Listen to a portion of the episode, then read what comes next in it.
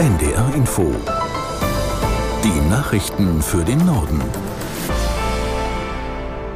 Um 19.30 Uhr mit Beate Rüsapp. Israel hat nach dem Gazastreifen jetzt auch Ziele im Libanon bombardiert.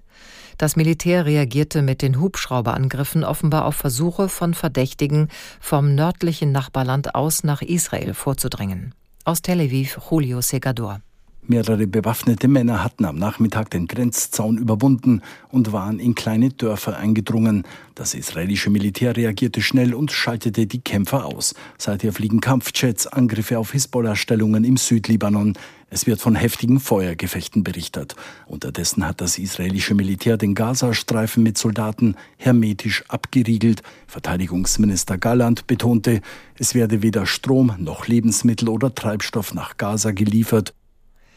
In Israel ist die Zahl der Todesopfer weiter gestiegen auf etwa 800. Laut Regierung gibt es außerdem etwa 2600 Verletzte. Auch die Zahl der mutmaßlich in den Gazastreifen verschleppten Menschen ist mit etwa 150 höher als bislang angenommen. Bei den Luftangriffen auf den Gazastreifen, die das israelische Militär weiterhin fliegt, kamen nach palästinensischen Angaben etwa 500 Menschen ums Leben und mehr als 2700 wurden verletzt.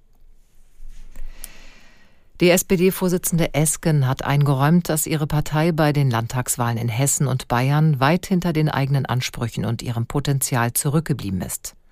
Konsequenz für die Ampelregierung in Berlin müsse nun vor allem sein, besser zu kommunizieren und Handlungsfähigkeit zu demonstrieren, so Esken.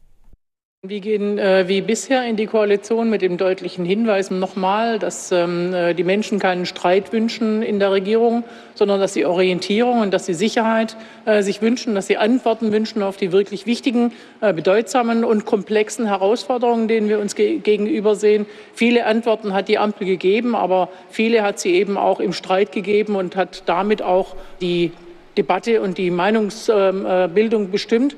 Da müssen wir besser werden, so viel ist klar. SPD-Co-Chefin Esken.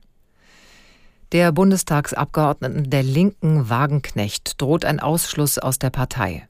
Zahlreiche Linken-Mitglieder hätten einen entsprechenden Antrag unterzeichnet und ihn bei der Landesschiedskommission der Partei in Nordrhein-Westfalen eingereicht, teilten die Initiatoren mit.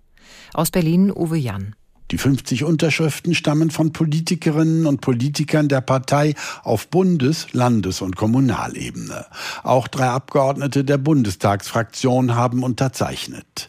Nach Ansicht der Initiatorinnen geht es darum, weiteren Schaden von der Partei abzuwenden, denn eine Partei, die von ihrer eigenen prominenten Bundestagsabgeordneten ständig Widerspruch ernte, wirke zerstritten und unattraktiv. In letzter Zeit hatte Wagenknecht mehrfach Überlegungen geäußert, eine eigene Partei zu gründen, die dann in Konkurrenz zur Linken stehen würde. Das waren die Nachrichten.